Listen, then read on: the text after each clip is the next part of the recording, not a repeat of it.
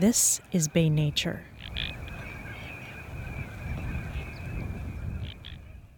Proving the sanctity of a landscape. It's up to a county planning commission to decide if lands sacred to a local tribe are sacred enough to merit protection. If the opinion is no, a sand and gravel quarry will likely be developed. By Mark Armao for Bay Nature magazine. Trina Higuera stands quietly on the hillside as gusts of wind bend the tall, yellowing grasses that line the dirt road.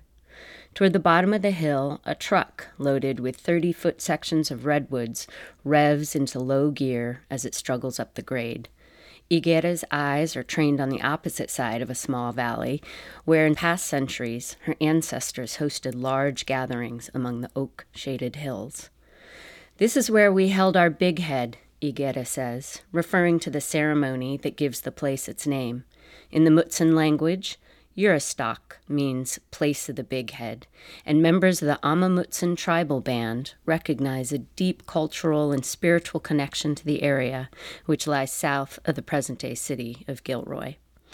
Before European colonists arrived on the west coast, powerful shamans wearing large bonnets performed ceremonies at sites throughout the roughly sixty-four thousand acre swath of land where crystal streams bisected wooded hills and grassy valleys. In places near the creeks, tar bubbled from the earth. Higuera's great, great, great grandmother, Ascensión Solórsano, once resided in the area and returned to Eurostock throughout her life. A revered medicine woman, Solórsano was crucial in passing on the traditional knowledge of the Amamutsun people. She was born as the gold rush attracted a new wave of American settlers in Northern California, and the state government aggressively advocated eradicating indigenous people.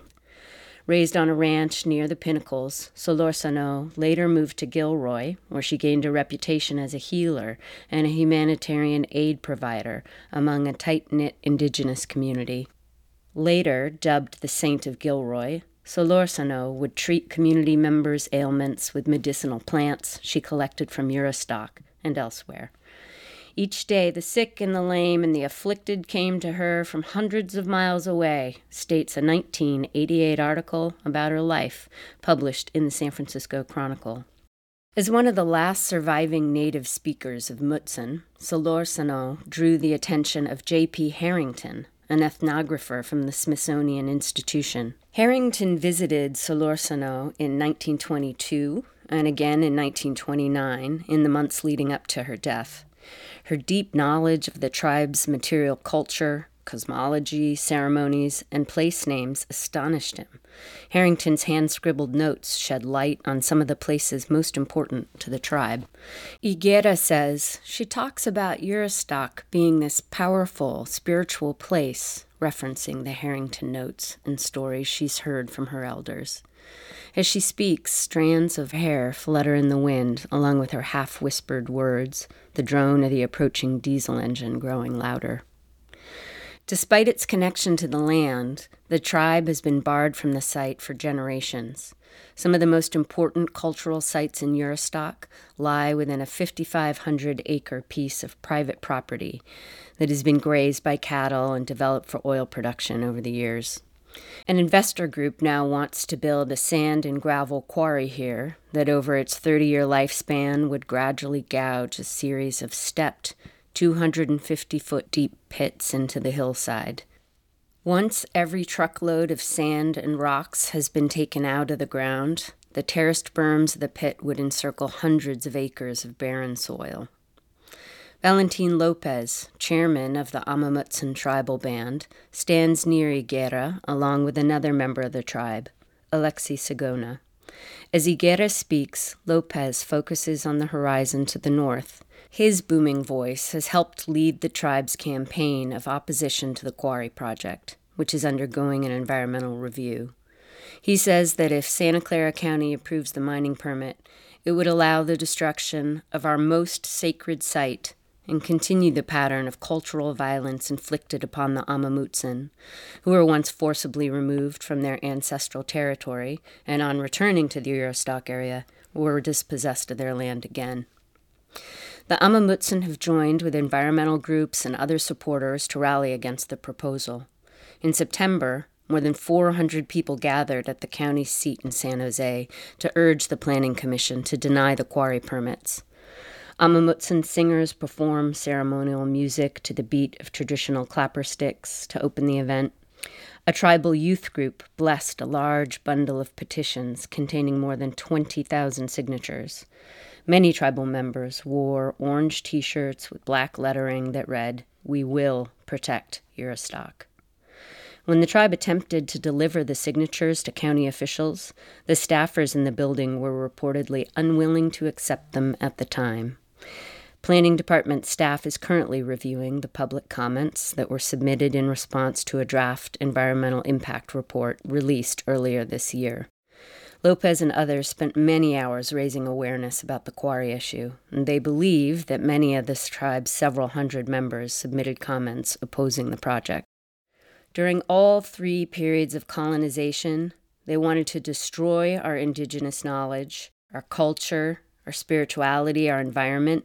They wanted to destroy our people, Lopez says, his voice becoming louder as the logging truck nears on the narrow dirt road, its engine roaring. If that mining permit is approved, that would be further evidence that the brutal period of destruction and domination never ended. It just evolved.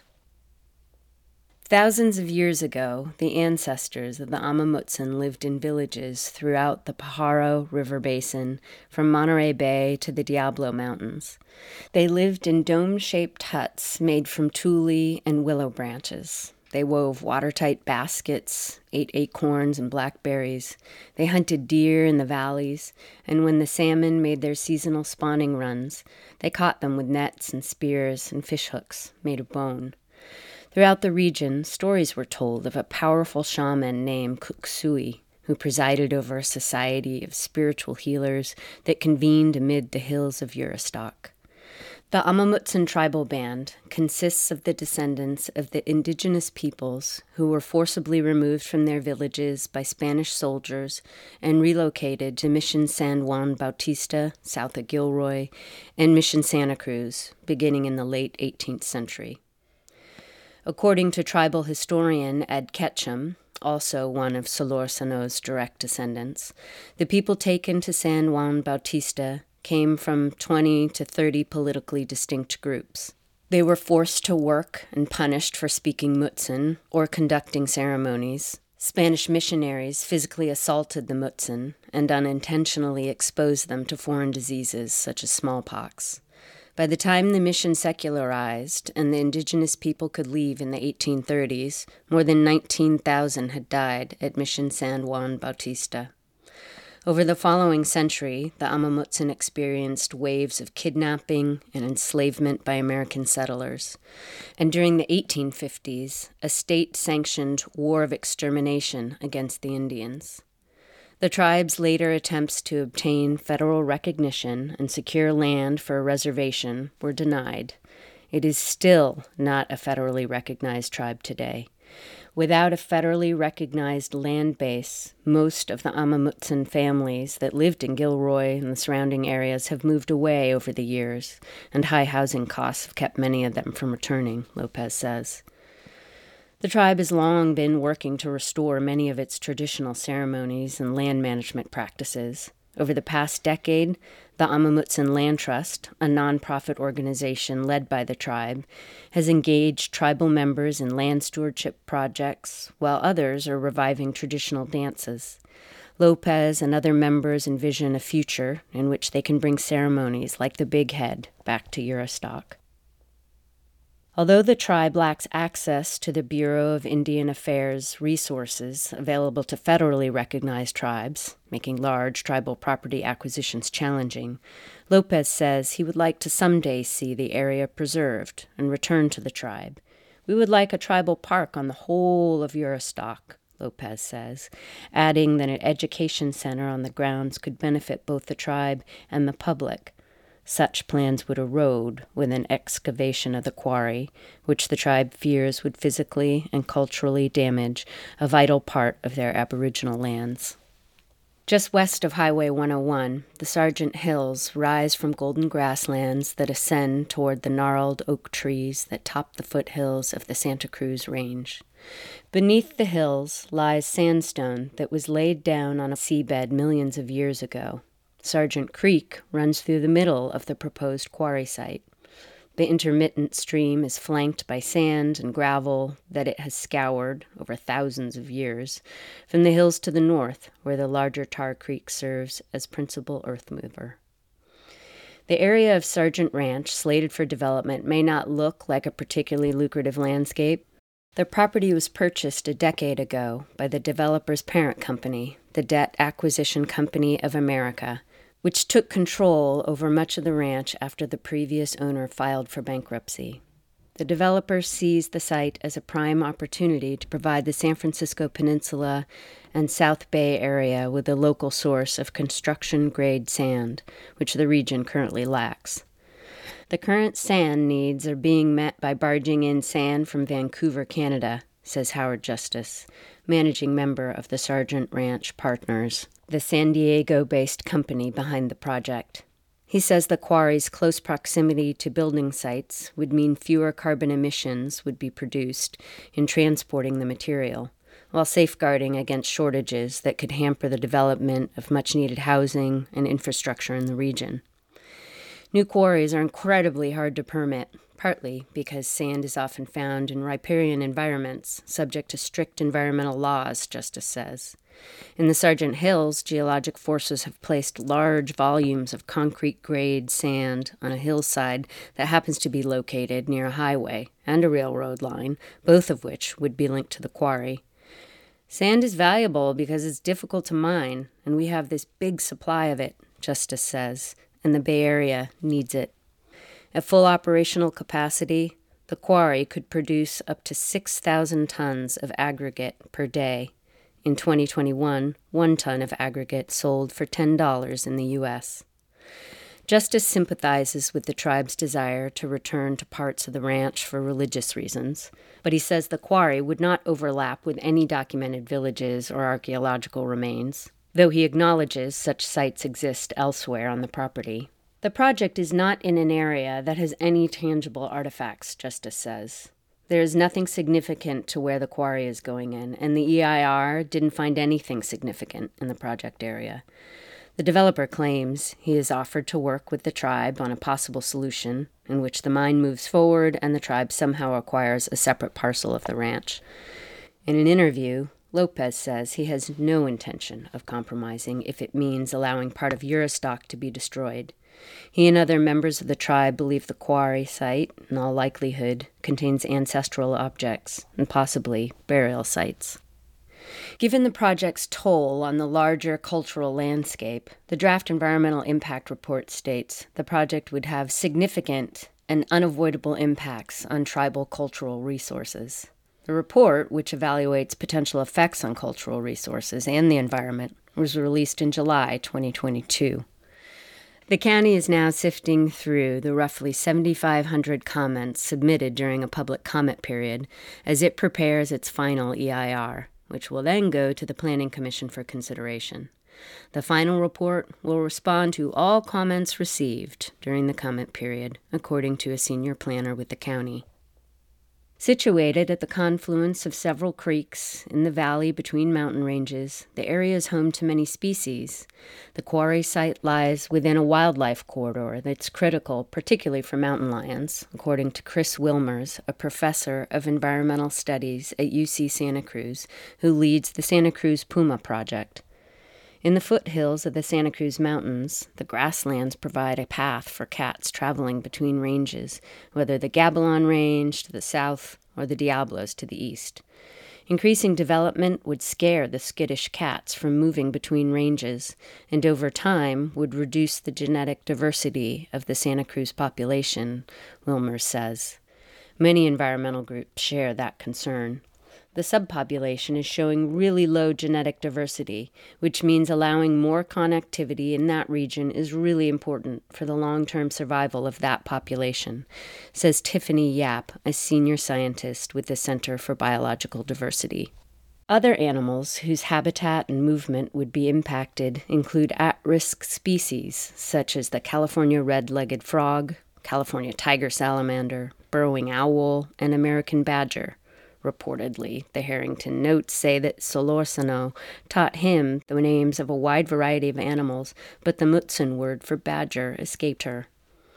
The operation would involve pumping more than eighty thousand gallons of groundwater per day, according to the proposal. That's going to have a huge impact on the hydrology of the area, says Alice Kaufman, Policy and Advocacy Director for Greenfoot Hills, an environmental nonprofit in the South Bay. A decrease in the local water table could impact stream flow in the local creeks, potentially impacting steelhead and other fish species. Along with impacts to the environment, the E I R finds that the project may damage tribal resources in the area, including artifacts linked to a ceremonial area and a nearby village site. Construction activity could also disturb human remains, though the potential impact is deemed less than significant if mitigation measures are taken. The analysis of tribal resources, according to the California Environmental Quality Act, often focuses on material artifacts and village sites. Lopez says that although archaeologists have documented village sites in the Eurostock area, the Amamutsun's ancestors created relatively few permanent structures or monuments. That presents problems for a non-federally recognized tribe attempting to prove that a place is sacred, Lopez says, adding that the only written history from the period of Spanish and early American colonization was recorded by non-native ethnographers who generally ignored the subject of spirituality. So now, when we say this is a very important spiritual site, they'll go look at the written records and say, "Where does it say that?" Lopez says. But the early archaeologists were looking for more tangible evidence, such as statues or pyramids. The chairman says the Amamutsun's ancestors were less focused on altering the landscape than other pre-American cultures. Our creation story tells us that Creator made Mother Earth perfect, and it was our responsibility to maintain it as perfect, and steward it in a way that provided for all living things, and in a way that maintained the sacredness of the landscape. Despite CEQA's focus on physical artifacts and remains, the law does take into account intangible cultural resources that could contribute to the site's significance. Even so, proving the sanctity of a place to a government entity can be an uphill battle. Alexii Sagona, a tribal member, is a doctoral student at U C Berkeley studying environmental management and land access with a focus on Amamutsun peoples. He has been paying close attention to his tribe's efforts to navigate the state's regulatory framework, which, following the passage of Assembly Bill fifty-two in twenty fourteen, requires planning agencies to consult with California tribes that have cultural ties to an area proposed for development. While Sagona questions the county's level of authority over land management, given that there are unratified treaties, and this is all unceded territory, he says, bills like A B fifty-two represent a major advance in Indigenous peoples' ability to bring their expertise to bear in planning decisions. Still, tribal consultation is too often a cursory, check-the-box exercise, forcing tribes to remain vigilant to ensure that the government engages in meaningful consultation. A B fifty-two positions state-recognized tribes as experts on the cultural resources in their respective ancestral territories and requires public agencies to consult tribal governments early in the CEQA review process.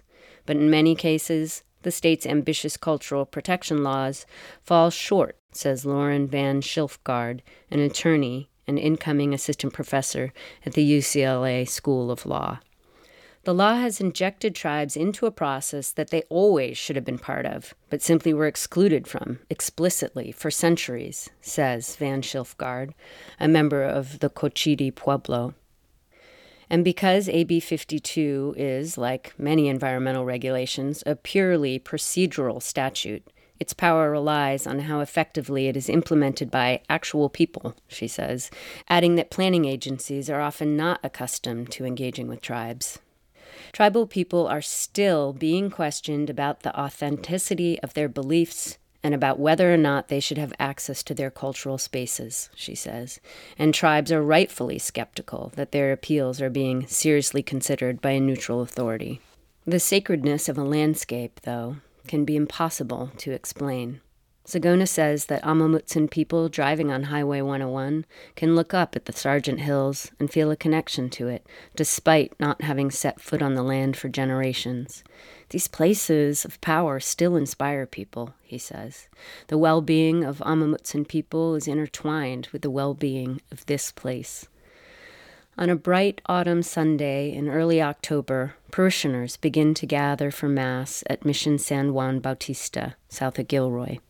Those who couldn't find a seat within the two hundred year old church sit outside beneath the pale stucco arches that line the perimeter of the mission.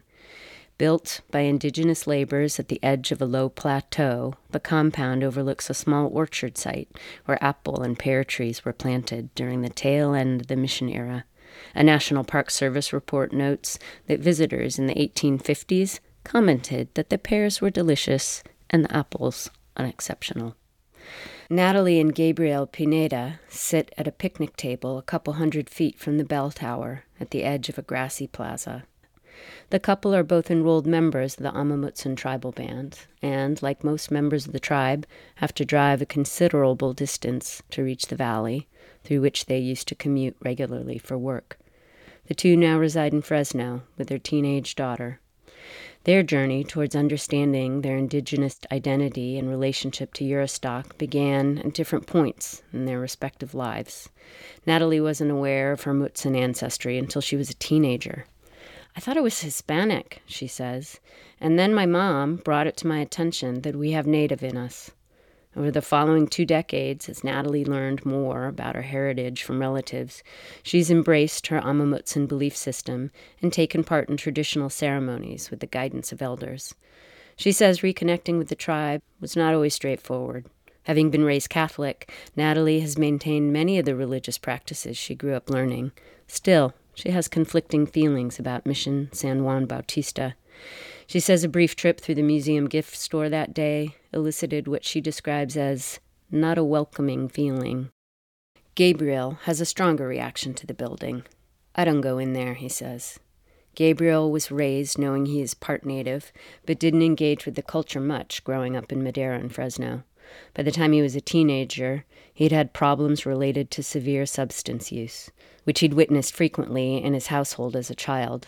He got involved in a local gang around the same time, and over the next decade did a lot of bad things, and I'm not happy about it, he says.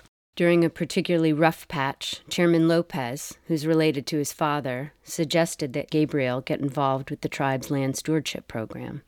He began working with the Land Trust alongside other members of the tribe, many of whom were young adults, some with similar backgrounds and recovery experiences. The Native Stewardship Corps has helped revegetate an Amamutsun village site called Shitaktak, conducted ocean monitoring near Davenport in the ancestral territory of the Owaswas, and practiced cultural burning in certain areas to reduce fuel for wildfires. "I took it serious because this is what my ancestors did, maintain the land, take care of the land," Gabriel says.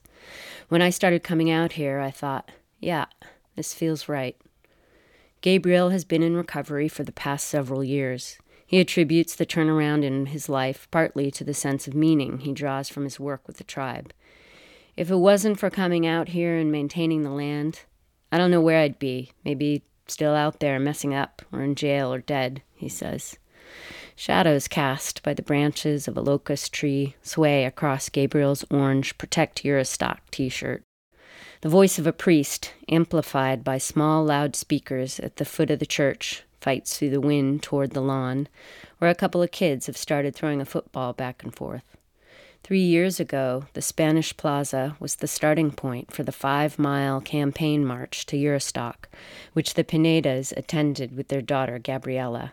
She also took the stage at the September protest in San Jose, saying, "Today we have the chance that wasn't possible for our ancestors. That's the right to protect Eurostock." In the Amamutsun culture, tribal leaders often consider the impact of important decisions on the following seven generations of their descendants. It's important that we save this place, not only for us, but for our children, because if this goes away, then it's like erasing us, like our ancestors were never here, Gabriel says, and their footprints are somewhere in the dirt. Sitting at her home in Monterey County, Higuera says she also had a complicated sense of identity growing up. Her father rarely talked about the family's indigenous heritage, a reticence she attributes to the prevailing stigma attached to being a California Indian. Higuera gained more knowledge of her family's heritage through her teenage years, but it wasn't until her son was born that her father really began speaking more openly about their indigenous ancestry. By the time her son Josh was a teenager, he was relaying information to her about the medicinal plants used by the tribe. I was very proud that he was learning our history and teaching me, she says of her son, who now works with the tribe's plant propagation program.